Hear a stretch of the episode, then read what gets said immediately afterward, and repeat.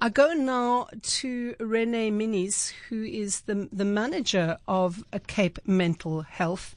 We, have, of course, have all been schooled in issues around mental health with the tragic loss of uh, around 143 lives uh, due to the Life Esidimeni debacle in Gauteng. But it certainly is an issue right here in Cape Town. Uh, Rene, hi. Thank you for your time on Cape Talk. Thank you, Linzi, for having me. Appreciate it. Uh, so many people do have um, um, mental health problems. And I was talking about people who begging on the street. And in fact, I know when I was in observatory, there were some people who were, who were on the streets who had been discharged from Valkenberg, which uh, is in uh, uh observatory. And Yes. And and of course, it, we we know that there's such a range of of uh, mental health conditions, um, and to live with this kind of disability, it's it's a huge burden on the person, but also the families around it. Absolutely, absolutely. You, you know, Linzi, I think firstly, let me say um, that you know one one cannot also make the generalization that everyone who lives on, on streets or homeless people have a mental illness, but certainly mental health affects everyone.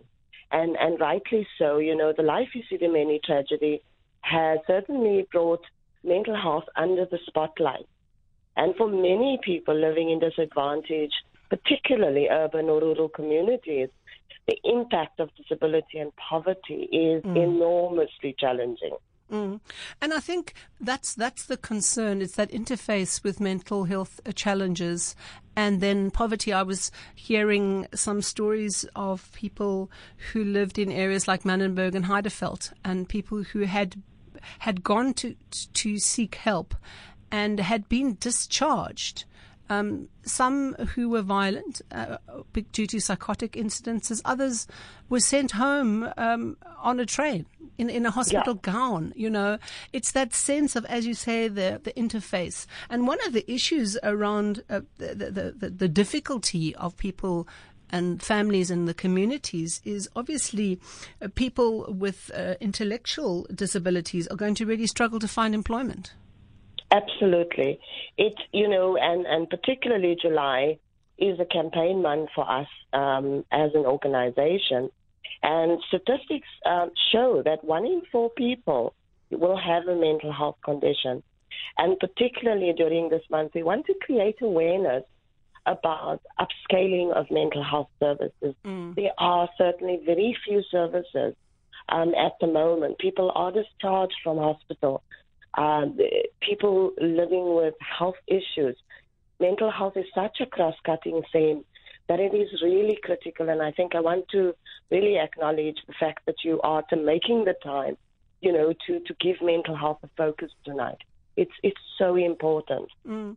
And I was talking about employment, but uh, the, it's not that there's no employment. I'm thinking of of some, a group like Oasis. When you talk about people with intellectual disabilities, they have a wonderful program there where uh, people are. Uh, together there's a wonderful sense of community and then this, the community is served because the recycling gets done so so that, that's a nice mix um, yeah. For for you with um, at Cape Mental Health, uh, I'm sure it's a huge challenge trying to yeah. assist uh, people with mental health issues to, to towards employment. Absolutely, you know it's a sad fact that particularly people with with intellectual disabilities are regularly subjected to rejection, discrimination, social exclusion, and high rates of unemployment. You know, and and definitely inadequate um, access to housing, healthcare, for example. And and statistics show that that more than 80% of people are either unemployed and, and face significant um, challenges in getting access to training and particularly in, in terms of developing their their career. So at Cape Mental Health, for example, we believe that with the support, with skills development, the various options, vocational opportunities that we have, that people living with intellectual disabilities certainly can be equipped to have equal access to make contributions in society and, and participate, you know, um, economically and be independent. Mm. Because that independence is so important. Uh, you know, a, a, lot of the times you see the, the frustration of the family, obviously wanting to to be a, a sort of mesh uh, so that the, the, the mentally challenged person can can can be in the family. But of course, the first prize is that that sense of independence. Absolutely, and I think that is the mission of our organization. You know, as a nonprofit, that is what we do. Our, our mission is to promote inclusion, uh, to ensure that people with intellectual disabilities are incorporated within society through our developmental programs, and to certainly look at unlocking socioeconomic opportunities to get people employed. We see as an organization more than 19,000 people annually um, through our 22 different programs. And particularly, we are very, very grateful for, you know, our support and our funding. And yes, there are, are families who are supportive, but there are also families that are not supportive because of stigma, because of prejudice, and, and because of discrimination. Yeah, and, and of course that is the hard one. Uh, you, you, know, you, you, you, we were talking about employment in terms of intellectual disabilities. When you think of the spectrum of uh, mental issues. You know, so many people are functional. Um, for example, if you think of uh, bipolar the illness of being bipolar uh, and and function with medication. But when when we get that interface of people who who can't go off to a therapist and get medication, it's a it's a different kettle of fish, and often people don't like taking the medication, and so that's that that interface where people often are uh, on the streets. Yeah, I, I just want to make the distinction between people with intellectual disabilities and people with psychosocial disabilities. Um, there, there is a difference. People with intellectual disabilities have developmental delays and, and certainly have to be supported differently mm-hmm. versus people with psychosocial disabilities or mental illness, like, you know, your example you use which is bipolar or schizophrenia mm. or, or depression, because those uh, conditions require different levels of support. And so it's great that uh, you are there as a non as a non-profit to to to to to also try and give some training uh, to, yes. to people who often fall in that crack. I, I know um, working in the TVET sector in, in Gug, so often I'd have parents saying, you know, my child uh, works very well and they're, they're skilled, but the, the academic subjects they struggle with. But even in TVET's yeah. colleges, you need to be able to, to manage a certain level of um, education standard that some people can't meet. Absolutely. And I think this is why we say that for people living with mental disabilities, our uh, assistive devices, for example, would be a job coach, a supporter that will allow people with mental disabilities to be able to participate and to be able to access, you know, education or vocational rehabilitation programs, or even employment. Mm, you know, mm. so you know when when you have physical disability, you use a wheelchair. You know that that allows you to become mobile or, or when you are a person, you know, who, who is deaf, you have an, a, a hearing aid. For people with mental disabilities, assistive devices are, are different. Mm-hmm. We, we, we need maybe to, to provide job coaches that can help people uh, to participate, you know. Mm-hmm. And so, for example, one of our biggest programs that we provide services to for people with intellectual disability is our training workshops unlimited. And what's great about that is, I mean, you're reaching areas that we're talking about, Athlone, Mitchell's Plain, Retreat, Khayelitsha, and you're managing to reach quite a lot of people. That's correct. Eh, our training workshops unlimited service uh, reaches probably, uh, you know, more than 600 adults. And it's such an amazing service. It's a best practice model.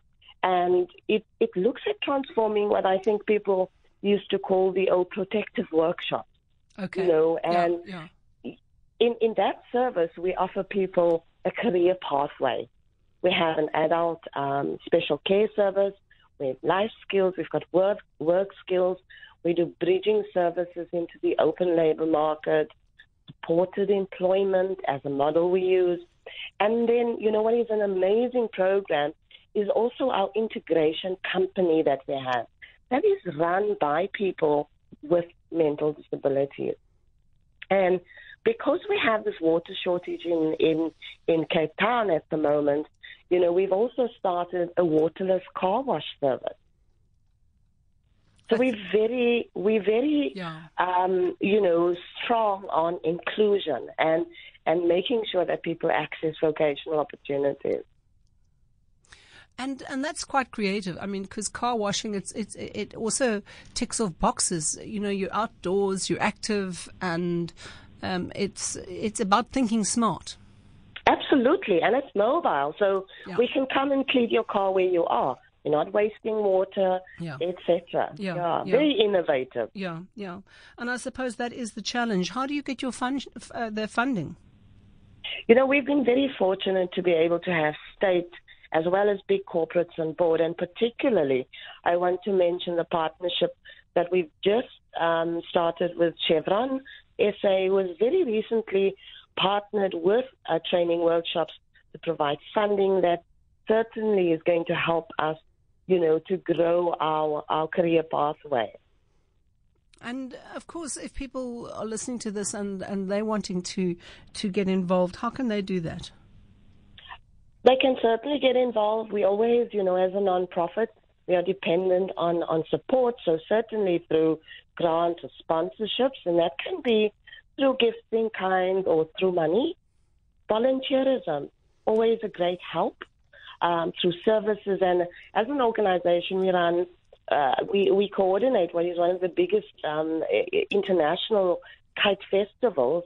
So we're always looking for um, volunteers for, for our um, events, which will happen in October on the 27th and 28th. And of course, through Bequest. So certainly the public can help us in many different ways. And it's about getting involved. I'm, I'm assuming that obviously you work with schools that uh, are are operate in this arena, and so there's a natural um, seek into uh, the employment after the schooling program. That's correct. Our social work department, as I said, we have 22 different intervention services, and our social work services do a lot of work with youth um, they do a lot of awareness uh, raising activities in schools, particularly focusing on bullying, um, you know, violence in schools, etc. And we've got a very innovative program called Mind Matters that we've partnered in Cape Town with two schools where we actually have a social worker that's connected to the life orientation service. And they and, and that particular social worker does a lot of work with with those two schools. And and of course it's that it's that knowledge of how to get the best out of um, this slice of, of community that is is um, so exciting. And, and as you say the innovation. So thank you so much for your time on Cape Talk. Um, I'm assuming Cape Mental Cape Mental Health has a, a website? Yes we do. it's um, it's www.capementalhealth or lowercase .co.za. Our telephone number is on 021 447 9040 and you can email us with any queries at our info at cmh.org.za email address. Wonderful. Thank you so much uh, for the good work you're doing and hope that people do get involved. It's quite a rewarding uh, work um, to work with people because they often are incredibly appreciative. Absolutely so, Linzi. Thank you very much for the opportunity to share about our services. You take care. Thank you. Bye bye. That's Rene Minnies, who is the manager at Cape Mental Health.